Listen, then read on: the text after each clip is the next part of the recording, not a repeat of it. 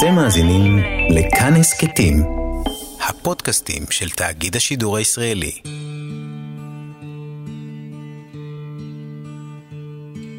חמישה עשר באוגוסט 1969, בוקר יום שישי. אחרי לילה מפרך של עבודה, הבמה סוף סוף מוכנה. כל התהליכים שעסקנו בהם בפרק הראשון מתנקזים לרגע אחד. המסע של מייסד הפסטיבל מייקל לנג ושותפיו מגיע לשיאו. התוכנית המקורית הייתה לפתוח את השערים באחת, אבל לא היו שערים ולא היו קופות. פסטיבל וודסטוק הפך לפסטיבל חינם, ובשטח כבר היו עשרות אלפי אנשים. It's a free concert from now on.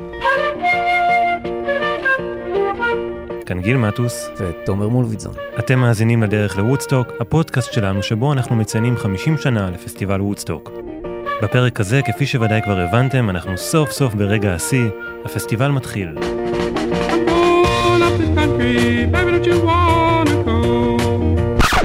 או שלא. תדמיינו שאתם צעיר או צעירה אמריקאים בערך בשנות ה-20 שלכם. אתם אחרי מסע של כמה ימים, חלקו ברכב שנוסע 10 קילומטר בשעה, בגלל פקקים אימתניים. וחלקו בהליכה, כי התייאשתם, חניתם בצד הכביש והתחלתם לצעוד. עיתונאי המוזיקה גריל מרקוס שהגיע לפסטיבל מטעם מגזין המוזיקה, ה Rolling Stone, אמר זה היה פקק תנועה קוסמי, כאילו כל המכוניות היו במקום כמו חלקים בפאזל, ונשארו שם לנצח. זה היה מראה מדהים. עייפים, אך מלאים בתקווה וציפייה לשלושת הימים הקרובים, אתם מתמקמים מול הבמה ומחכים. אבל כלום לא קורה. פה ושם יש איזה sound check ואיזו הודעת כרוז, אבל שעת הפתיחה כבר חלפה. ג'ימי הנדריקס היה אמור לפתוח את הפסטיבל בארבע, אבל הוא לא הגיע. גם להקת סוויט ווטר, שהייתה אמורה לעלות ראשונה באופן רשמי, נתקעה בדרכים. שעה חלפה ויש מתח באוויר. האם החלום נועד לכישלון מראש ותכף תפרוץ כאן מהומה? בזמן שאתם מתוסכלים, בצד השני מאחורי הקלעים התסכול לא פחות גדול. כמעט כל המוזיקאים שהיו אמורים להופיע ביום הראשון, תקועים במלון כמה קילומטרים משם, ואין דרך לשנע אותם ואת הציוד שלהם בגלל הפקקים. המוזיקאי שכן נמצא באזור, טים הרדין, מפוחד מדי כדי לעלות ולהופיע ראשון מול הקהל העצום. נראה שהכל עתיד לקרוס. אבל אתם, אתם לא יודעים את זה, וזה גם לא אמור לעניין אתכם. אתם רק רוצים שהכל יתחיל. ולפתע פתאום, בחמש ושבע דקות, הכרוז מכריז. Ladies and gentlemen, one of the most beautiful men in the whole world. Let's welcome Mr. Richie Havens. Hello. Can you hear? Groovy, groovy. Um, wow, it's really beautiful to see so many people together.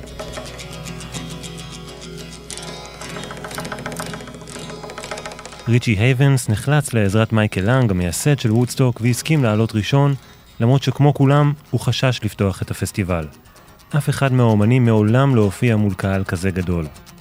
הייבנס היה אז בן 28, אחד מאומני הפולק האפרו-אמריקאים הראשונים שהצליחו בקרב קהל לבן. הוא החל את דרכו כמשורר בגריניץ' וילג' והיה ידוע בזכות המחוות שלו לשירי פולק ופופ, בעיקר לדילן ולביטלס. אחרי כ-20 דקות הייבנס ניסה לרדת מהבמה, אבל סימנו לו שאין מי שיעלה אחריו, כי אף אחד עוד לא מוכן, אז הוא ניגן עוד שיר. ואילתר משהו, No other place uh,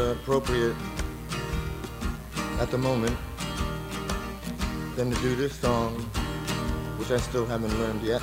Do do do do do do do do do do do do do do. וגם דיבר קצת, 100 million songs gonna be sung tonight. All of them are gonna be singing about the same thing, and it's all about you and the people who are gonna read about you tomorrow. And how really groovy you were. ובכל פעם שהוא רצה לרדת מהבמה, סימנו לו שעדיין אין ברירה, וההצגה חייבת להימשך. בזמן שהוא כיוון את הגיטרה וחשב על הצעד הבא, הוא התחיל לאלתר. מילה אחת הדהדה בראשו, מילה אחת שמסכמת את הכל. Freedom, freedom, freedom, freedom. הוא החל לחזור עליה כמו מנטרה, ושילב אותה עם השיר הישן, Sometimes I feel like a motherless child. Sometimes like a motherless זעקת החירות של ריצ'י הייבנס חתמה את החלק ההיסטורי שלו בוודסטוק. I feel like a motherless child. לימים הוא יגיד, מדוע כל כך הרבה אנשים הגיעו לוודסטוק? זה לא הסקס, סמים ורוקנרול, כפי שהתקשורת הציגה את זה. הרבה אנשים הגיעו כי הם חלקו בעיות משותפות. עניינים שכולנו נאלצנו להתמודד איתם עם המעבר לשנות ה-60 משנות ה-50.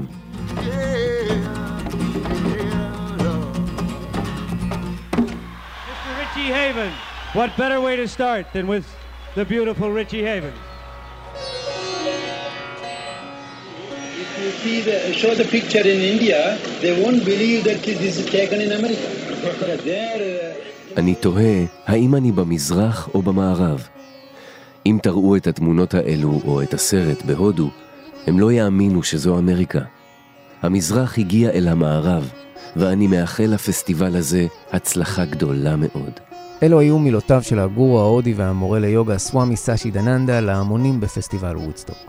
בדומה למהרישי מהש יוגי, המהרישי של הביטלס בעקבותיו הם טסו להודו בשנת 68, גם סוואמי הפך לדמות מפורסמת שגררה אחריה סלבריטאים, ובעקבותיהם את ההמונים. דור ה baby boom דחה את הדתות המונותאיסטיות מתוך תחושת ניכור כלפי החברה המערבית החומרנית, ופנה אל עבר חוויה דתית רוחנית אישית בהשראת המזרח הרחוק. people people don't know you know they don't know how to live and they don't know what to do and they think that if they can come here they can find out you know what it is or how to main, maintain with it or it's just like people are very lost I think. בוודסטוק היו גם סדנאות יוגה, מדיטציה ועוד. Yoga means union. It's the same energy that drugs give you force a rush on.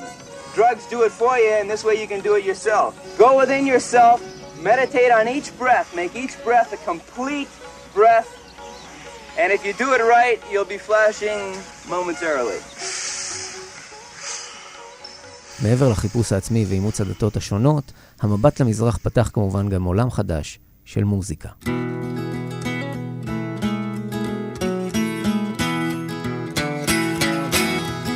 Through the sacred art of music, let us find peace that will pervade all over the globe. Let us not fight for peace, but let us find peace within ourselves first. I once had a girl, or should I say, she once had me. אחרי שבשנת 1965 ג'ורג' האריסון שילב סיטר בשיר של הביטלס, הסיטר הפך לחלק בלתי נפרד מהפסיכדליה ומהתרבות ההיפית. המורה של האריסון, מאסטר הסיטר ההודי רבי שנקר, הפך פופולרי במיוחד והוזמן כמובן להופיע בוודסטוק.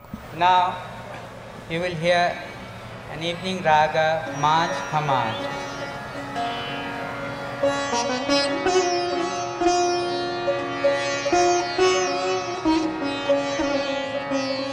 שנקר סלד מהשימוש בסמים מרחיבי תודעה ומהחגיגות הבלתי פוסקות, אך הסט שלו בערב הראשון של הפסטיבל ריגש רבים בקהל.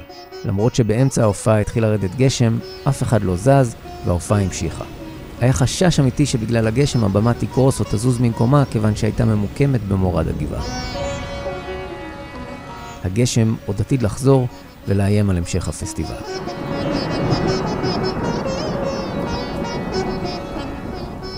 לקראת השעה 11 בלילה, אחרי צלילי הסיטר של שנקר, עלתה לבמה זמרת הפולק מלאני, אחת מחמש נשים בלבד שהופיעו בפסטיבל.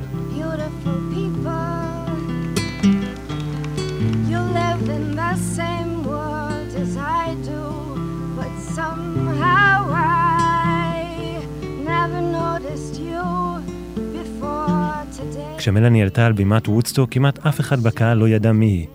רק לאחר מכן הקריירה שלה זינקה.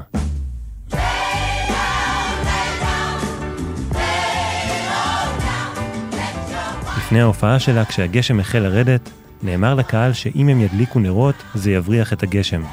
כשמלאני סיימה, כל הגבעה נפרסה לפניה עם הבהובים של נרות בחושך. החוויות שלה בוודסטוק הפכו לשיר Lay Down Candles in the Rain, שבו היא מתארת כיצד הרגישה כשהייתה על הבמה וראתה שטיח אינסופי של נרות בגשם. We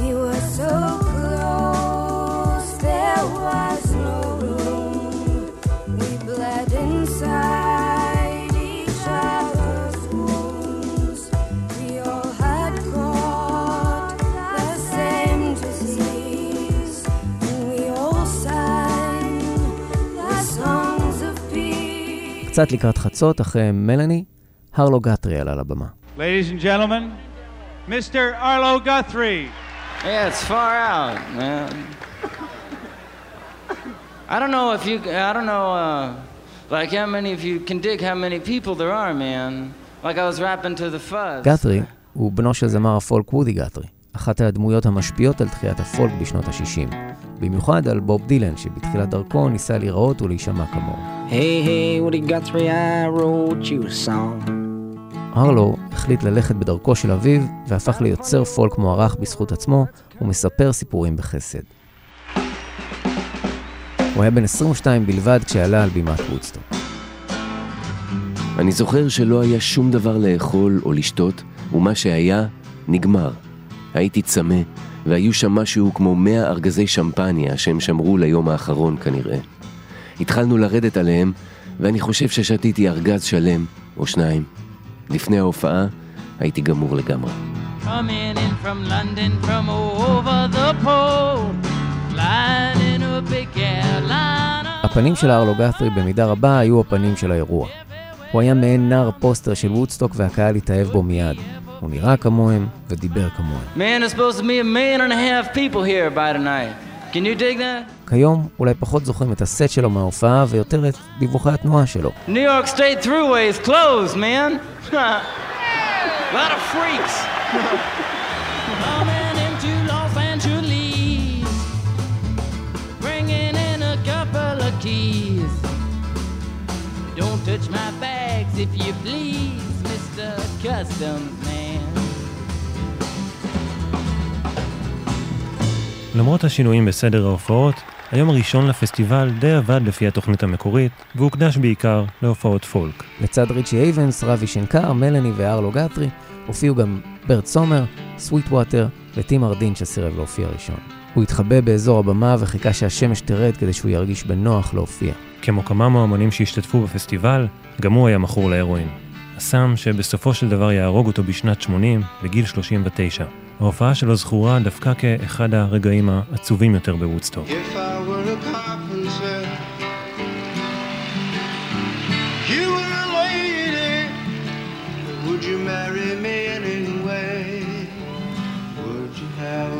Baby?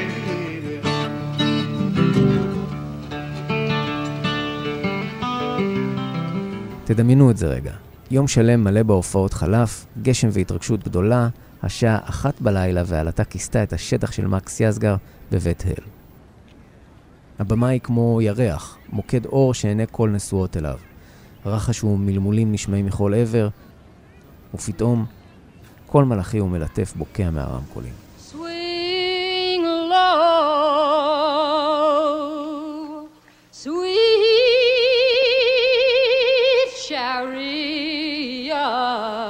מלכת הפולק של שנות ה-60, ג'וין באז, עלתה על הבמה. Coming for to carry me on home. Home. Amen. ב-1969 באז כבר הייתה זמרת מפורסמת ומצליחה, אחת הפעילות החברתיות הבולטות של העשור. היא עלתה על בימת וודסטוק כשהיא בחודש השישי להריונה, וכשבן זוגה האקטיביסט דויד האריס יושב במעצר. בשנת 1967 הקים האריס ארגון ששכנע נערים צעירים לא להתגייס למלחמת וייטנאם. גם האריס סירב להתגייס למלחמה והוא נעצר ביולי 1969 ונידון ל-15 חודשי מאסר. באז כמובן ניצלה את הבמה בוודסטוק כדי לחזק אותו ואת המחאה נגד המלחמה. Like one of um, my husband David's favorite songs. And let me just tell you. Uh, we're fine too. And David was just shipped from the county jail to a federal prison, and they shackled his feet and they shackled his hands and they shaved his head and all that jazz. And I saw them driving off down the wrong side of the road, and one of the girls who works with resistance had put a big old Glowicky resist the draft sticker on their bumper, and that's the last I saw. את ההופעה שלה היא חתמה עם אחד ההמנונים של התנועה לזכויות האזרח. שיר שהעניק לרבים תקווה ברגעים הקשים של המאבקים. כאן בוודסטוק הוא קיבל משמעות נוספת.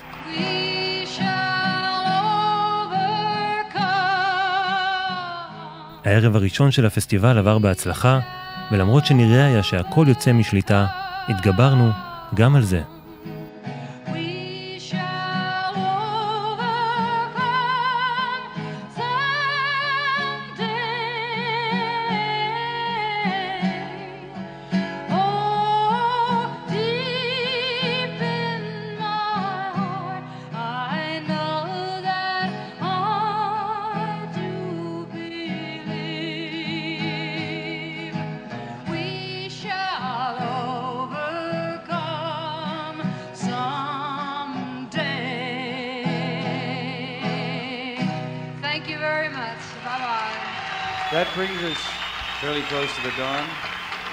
Best thing for everybody to do, unless you have a tent or some place specific to go to, is carve yourself out a piece of territory and say thank you to yourself for making this the most peaceful, most pleasant day anybody's ever had in this kind of music. שבת בבוקר, יום יפה, 16 באוגוסט 1969. אחרי לילה גשום, רבים פשוט נשארו לישון באותו מקום שבו הם היו ביום הקודם. מול הבמה.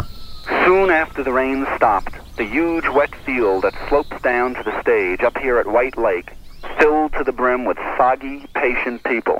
In spite of all obstacles, the 300,000 people are beautifully calm, still friendly. אתר הפסטיבל כבר נראה די מבולגן. בו צוהלים, אנשים זרוקים בכל מקום, אופנועים הפוכים, ובעיקר, המון המון זבל. אומת וודסטוק התעוררה אל היום השני של הפסטיבל, היום שיהפוך להיות המבחן האמיתי של הקהילה. התורים לדוכני ההמבורגרים והנקניקיות התארכו. המחירים היו יקרים וממילא האספקה החלה להיגמר. פרט למטבח החופשי של חברי קומונות ההוג פארם, החלו להתארגן יוזמות מקומיות. קבוצות של אזרחים במחוז סליבן שבו התקיים הפסטיבל, גייסו תרומות של מזון שהגיע לאתר עם מסוקים.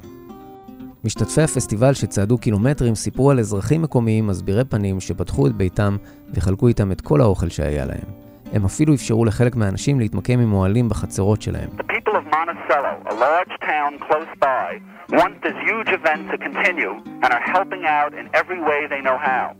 Scores of housewives have volunteered to make sandwiches and coffee, and local stores are giving them lots of free food. After this has all been collected, it is being flown in by three Army helicopters, which the Sheriff's Department... יותר ויותר אנשים הגיעו למקום, ואיתם עלה מספר המקרים הרפואיים שהצריכו טיפול. מנגד, הציוד הרפואי הלך ואזל. רוב הפציעות היו של אנשים יחפים שדרכו על שברי זכוכיות של בקבוקים בבוץ.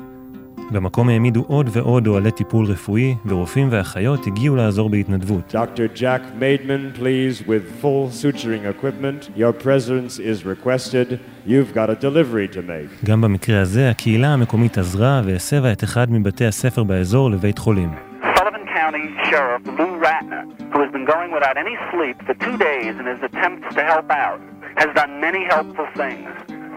He set up an emergency hospital in a Monticello elementary. קומונת ההוג פארם המשיכה לטפל באנשים שחוו טריפ רע של LSD באוהלים מיוחדים שכונו פריק אאוט. This tent you're sitting in front of, what, what's the, what, what is this tent? It's a- When people uh, take too much acid, they come here, and uh, there are a few people here that try and make them feel better.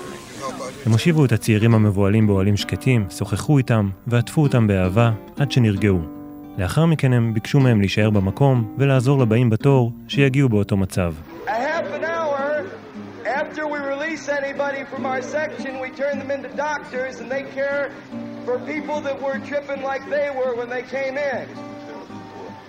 Now, people have been saying that some of the acid is poisoned. It's not poison. It's just bad acid. It's manufactured poorly. So anybody that thinks they've taken some poison, forget it. And if you feel like experimenting, only take half a tab, okay? Thank you. לימים, סטן גולדשטיין ממארגני הפסטיבל יגיד, הקהל החל להיות ישות עצמית, עם שיטור עצמי, ויסות עצמי ופיקוח עצמי.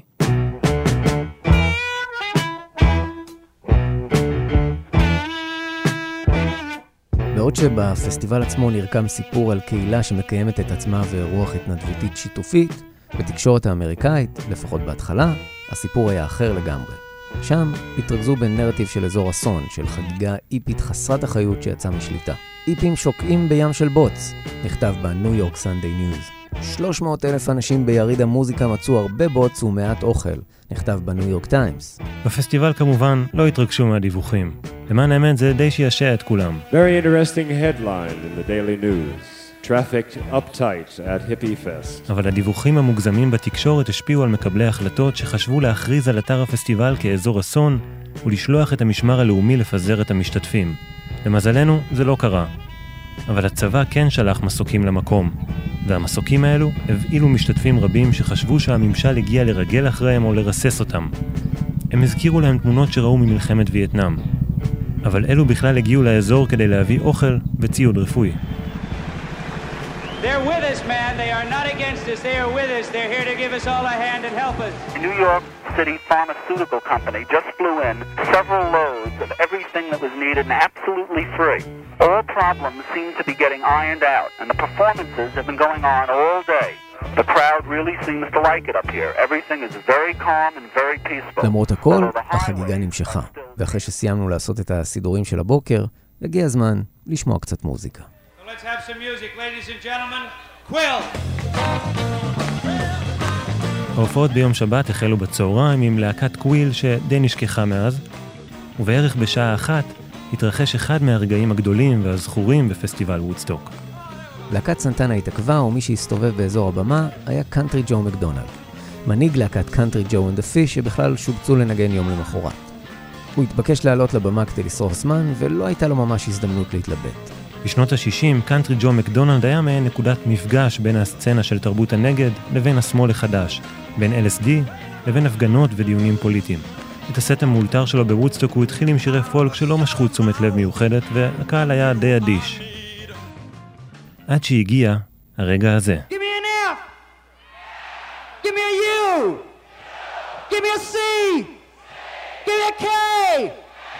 What's that spell? What's that spell? לבד על הבמה עם גיטרה אקוסטית הוא ביצע את I feel like I'm fixing to die rag. Well, come on, all of you big strong men. Uncle Sam needs your help again. Got himself in a terrible jam way down yonder in Vietnam. Put down your books and pick up a gun. בשיאו של השיר, עשרות אלפי אנשים בקהל קמו ושרו ביחד איתו את השאלה הפשוטה שנשאלה כל כך הרבה פעמים על מלחמת וייטנאם. על מה אנחנו נלחמים? Listen, people, I don't know how you expect to ever stop the war if you can't sing any better than that. There's about 300,000 of you fuckers out there. I want you to start singing. Come on. And it's one, two, three. What are we fighting for? Don't ask me, I don't give a damn. The next stop is Vietnam. And it's five, six, seven. Open up the pearly gates. Well, ain't no time to wonder why. Whoopee, you all gonna die. All right. Ladies and gentlemen, Joe McDonald. כשלהקת סנטנה עלתה על בימת וודסטוק, עוד לא היה להם אפילו אלבום בכורה. סנטנה היו אחת הלהקות האחרונות שצורפו ל line-up של הפסטיבל. המנהל שלהם, מפיק ההופעות האגדי ביל גראם, איים על מייקל לנג שאם הוא לא ישבץ עוד להקות שלו, הוא יבטל את ההופעה של הגרייטפול דד בפסטיבל. מייקל לנג ביקש לשמוע הקלטות של סנטנה, והחליט להחתים אותם תמורת סכום נמוך מאוד. עסקה טובה לשני הצדדים.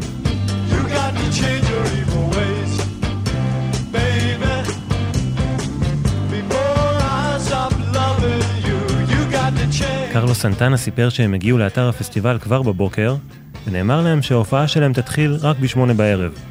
כשלפניו יום שלם להעביר בשטח, הוא נטל מנה של סם ההזיות מסקלין. בדיוק כשהוא התחיל להרגיש את השפעת הסם, מישהו אמר לו לעלות לבמה עכשיו, אחרת לא תהיה הופעה.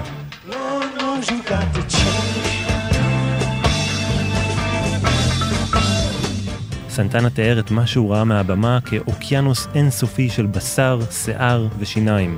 הוא התפלל שהסט יעבור בשלום.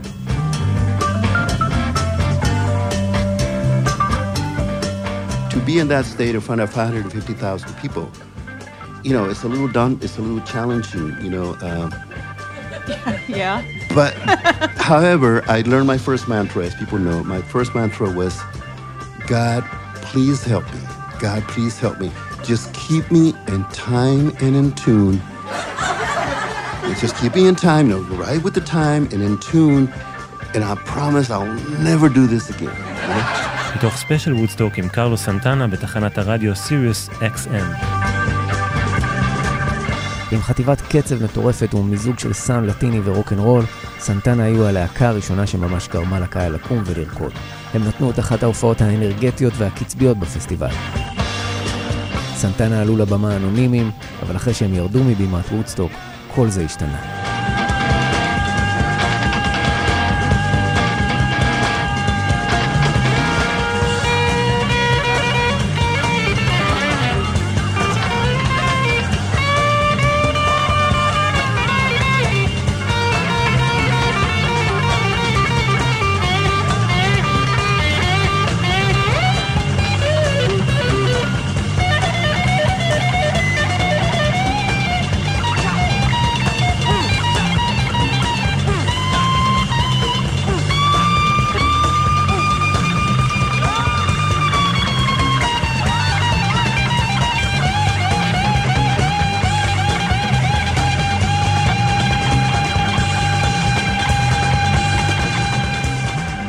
בניגוד לסנטנה, חברי הגרייטפול דד היו דווקא מעדיפים לשכוח את ההופעה שלהם. הם עלו לבמה באיחור משמעותי אחרי ההופעות של ג'ון סבסטיאן, The Keith Hartley Band, The Incredible String Band, Mountain, וגם קנד היט, עם המוזיקה הזו שאתם שומעים ברקע ומלווה אותנו לאורך הסדרה.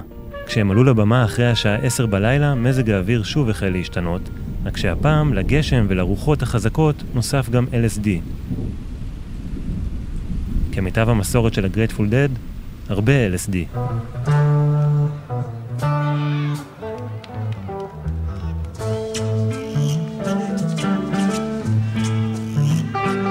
ב-1969 הגרייטפול דד כבר הפכה לסמל של המהפכה הפסיכדלית. הלהקה שהתחילה את המסיבה הגדולה בסן פרנסיסקו עם אירועי האסיד של קן קיזי, כבר החלה לצבור קהל מעריצים הדוק שילווה אותה במשך שנים. בוודסטוק הגרייטפול דד הביאו איתם את הסאונדמן המיתולוגי שלהם, אאוסלי סטנלי. סטנלי כונה הדוב, והוא גם היה יצרן ה-LSD הגדול ביותר בשנות ה-60. בוודסטוק הוא החליט שצריך לכבל מחדש את כל החיבורים על הבמה. הציוד של הלהקה היה כל כך כבד שהוא שבר את המשטחים שנשאו אותו. כל אלו גרמו לעיכוב של כמעט שעתיים, ולכך שבסופו של דבר חברי הלהקה יקבלו זרמים חשמליים בכל פעם שהם ייגעו בגיטרות. כך תיאר ג'רי גרסיה, מנהיג להקת הגרייטפול דד, את ההופעה שלהם בפסטיבל.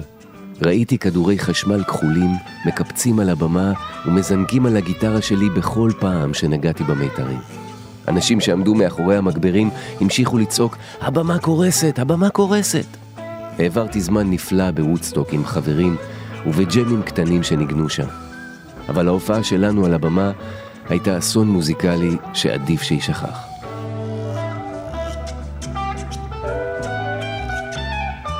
במשך שנים חברי הלהקה צחקו על איך הם פישלו דווקא באירוע הגדול ביותר של שנות ה-60.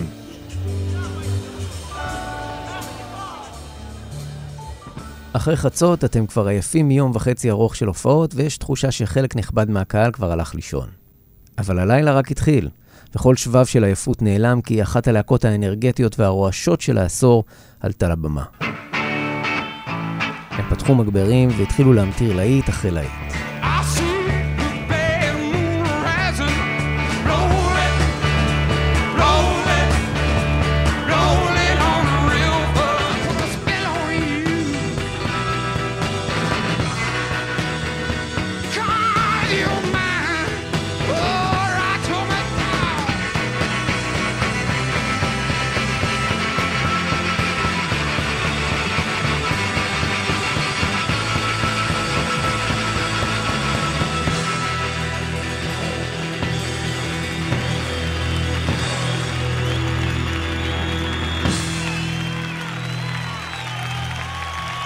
שנת 1969 הייתה השנה של קרידנס קלירווטר ריבייבל. אחרי כמעט עשור של פעילות הם פרצו בשנת 68 עם גרסת הכיסוי לסוזי קיו, ועד אוגוסט 69 הם קיבעו את מעמדם עם שלושה אלבומים עמוסים בלהיטים. לכן, כשמייקל לנג ושות' הצליחו להחתים אותם, הם פתחו את הדלת לרמה חדשה של אמנים שהסכימו פתאום להופיע בפסטיבל. קרידנס היו מהשמות הגדולים הראשונים שהשתכנעו, ואחת ההופעות שכולם ציפו לה. אך הבעיות הטכניות שהעיבו על ההופעה של הגרייטפול דד המשיכו גם בהופעה שלהם. סולן ומייסד הלהקה ג'ון פוגרטי סיפר שכבר במסוק בדרך לשם הוא החל לחשוש. וכשהוא ראה את הקהל והסתובב בשטח הפסטיבל, הוא נלחץ עוד יותר. הוא חשש שאם משהו רע יקרה בפסטיבל, כל המתנגדים לתנועה ההיפית יגידו, אמרנו לכם.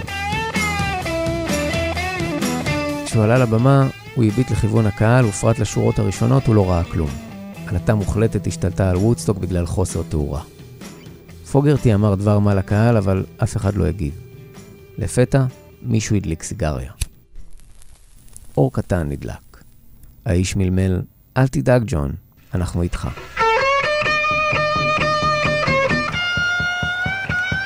זה לקח זמן, אבל לאט לאט קרידנס העירו את כולם והחיו את החגיגה.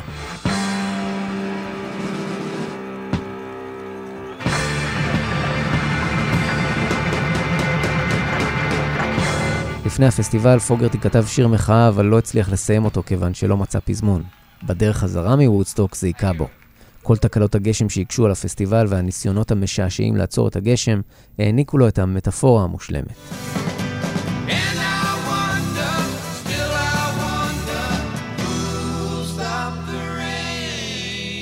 לקראת שתיים בלילה, זמרת טקסנית עשתה את דרכה לבמה, או יותר נכון, החברים שלה דחפו אותה לבמה. היא הזריקה כל כך הרבה הרואין לפני ההופעה, שהיה חשש שלא תשרוד אותה. How are you? How I mean, uh, how are you out there? Are you are you okay? You're not. Uh, yeah, you're staying stoned and you got enough water and you got a place to sleep and everything. Because we ought to, all of us, you know, I don't mean to be preachy, but we ought to remember, and that means promoters too, that music's for grooving, man, and music's not for putting yourself through bad changes. You know, I mean, you don't have to go take anybody's shit, man, just to like music. You know what I mean? You don't. So, uh, so if you're getting more shit than you deserve, you know what to do about it, man. אבל כמו תמיד, כשהמוזיקה התחילה, ג'ניס ג'ופלין התעוררה לחיים וכבשה את הקהל. על הבמה היא הייתה כוח מתפרץ בלתי ניתן לעצירה, אישה חזקה ששולטת בקהל ביד רמה. סמל לתחיית המאבק הפמיניסטי. Try,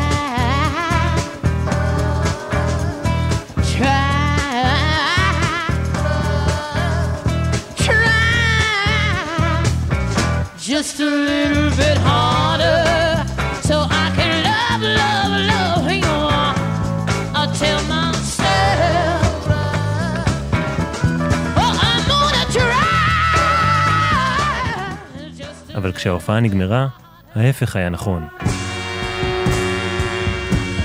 ג'ופלין הייתה נערה שברירית ובודדה. על הבמה אני עושה אהבה עם 25 אלף אנשים שונים, אבל אז אני הולכת הביתה לבד.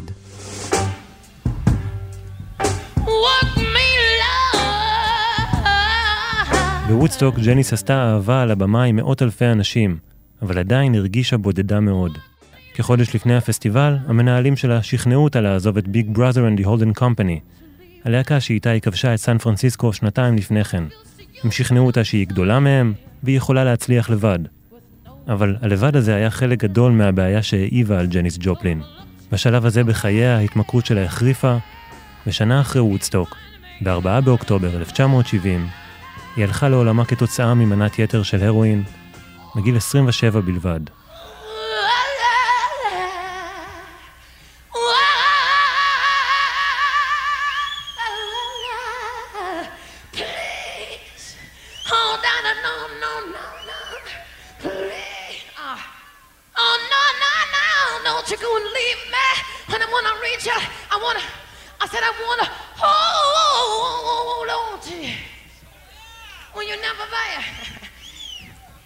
It doesn't turn me off, man. I'll still reach out to hold on to my man. I'll sit down, down, down, down, down, down, don't you go. That's my nah, nah. And that's my dad, one. I said, and don't you leave. Ah, ah, son,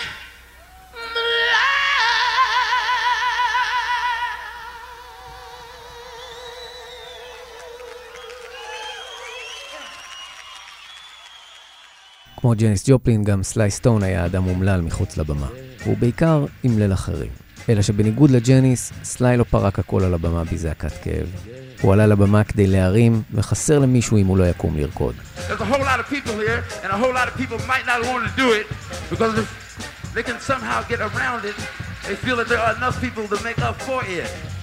And on and on, etc., etc. Ah. We're to try higher again if we get everybody to join in. We'd appreciate it. It'll do you no harm. Wanna dig it higher, higher, way up on the hill inside one time, y'all. Wanna dig it higher. למוזיקה של סליי אנד פמילי סטון הייתה מטרה עליונה אחת, לשמח את כולם. ובשלוש וחצי בלילה זה בדיוק מה שהיה צריך. הלהקה שיקפה אולי יותר מכל הרכב אחר בתקופה את הלך הרוח האפרו-אמריקאי החדש. למרות שירים על אחווה ושוויון, הלבוש והמוטיבים המוזיקליים שלהם נטו יותר לעבר הפאנק, שסימל את התבדלות הקהילה האפרו-אמריקאית. וצריך גם לומר את זה, סליי סטון היה אחד מהאומנים האפרו-אמריקאים הבודדים שהופיעו בפסטיבל. על הבמה, סליי היה כמו מטיף שנושא דרשה ושלט בקהל ביד רמה. בכל זאת, זה היה הלילה בין שבת לראשון. הוא היה הכומר של פסטיבל וודסטוק, והגוספל שלו היה אחד הרגעים הזכורים בתולדות הפסטיבל.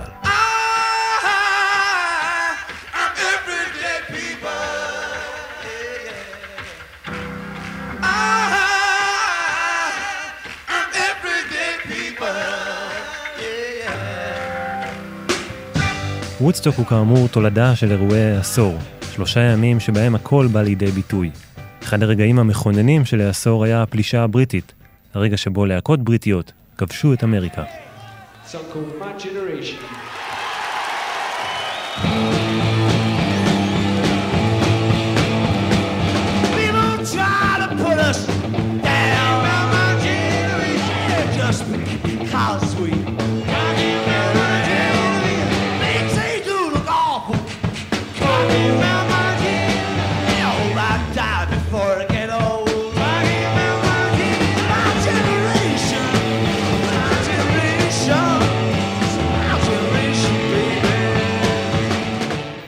היו חלק מהגל המאוחר יותר של הפלישה, ובשנת 69 הם היו בשיאם. הם בדיוק הוציאו את אופרת הרוק השאפתנית שלהם, טומי, שהעבירה לא מעט ביקורת על אותם איפים שצפו בהם, בזמן שהם החריבו כהרגלם את הבמה. במרכזה של אופרת הרוק היה טומי, נער מצולק שמזועזע כל כך ממה שהוא רואה עד שהוא משתתק, מתחרש, מתעוור. הכל נראה אבוד עד שהוא מוצא משמעות במשחק הפינבול, חוזר לעצמו והופך לגורו משוגע שמשלהב המונים. Even on my favorite be my best. But his sorrows lead him in, and he just does the rest. He's got crazy flipping fingers, never seen him fall. That deaf, dumb, and blind kid sure plays me pinball.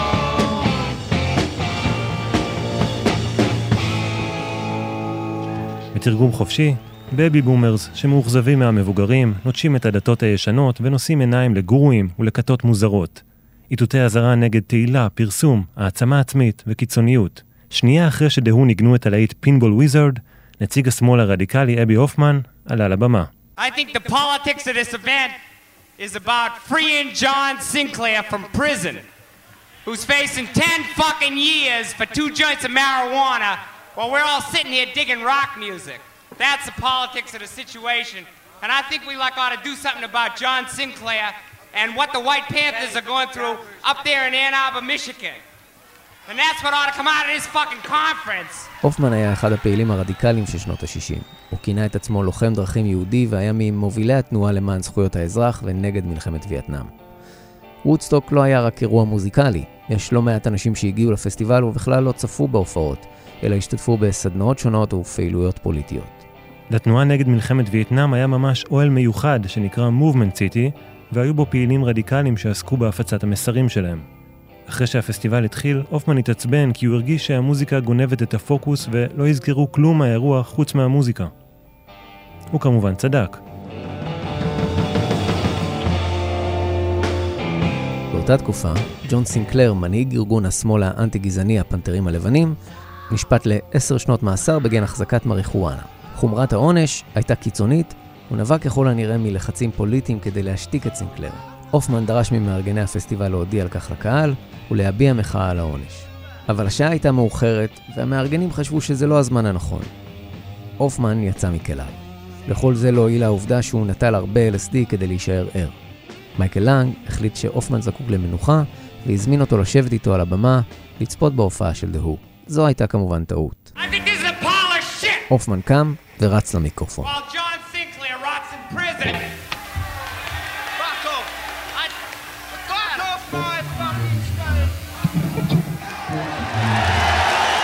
מה שאי אפשר לשמוע בהקלטה זה את גיטריסט להקת The Who פיט טאונזנד דוחף את הופמן מחוץ לבמה.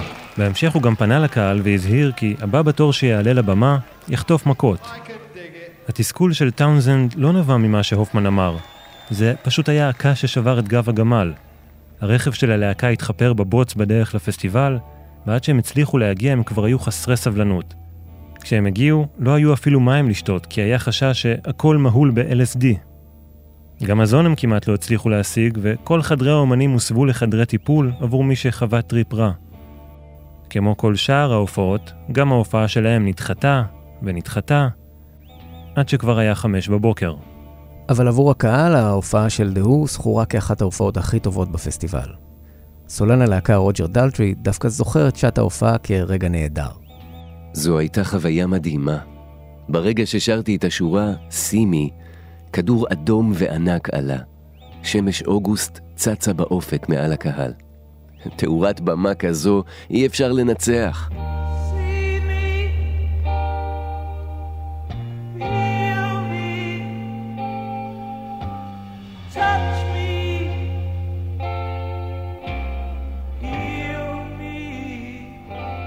השמש בישרה על בואו של יום חדש. היום השלישי של פסטיבל וודסטוק היה בפתח, והרבה עוד עתיד לקרות.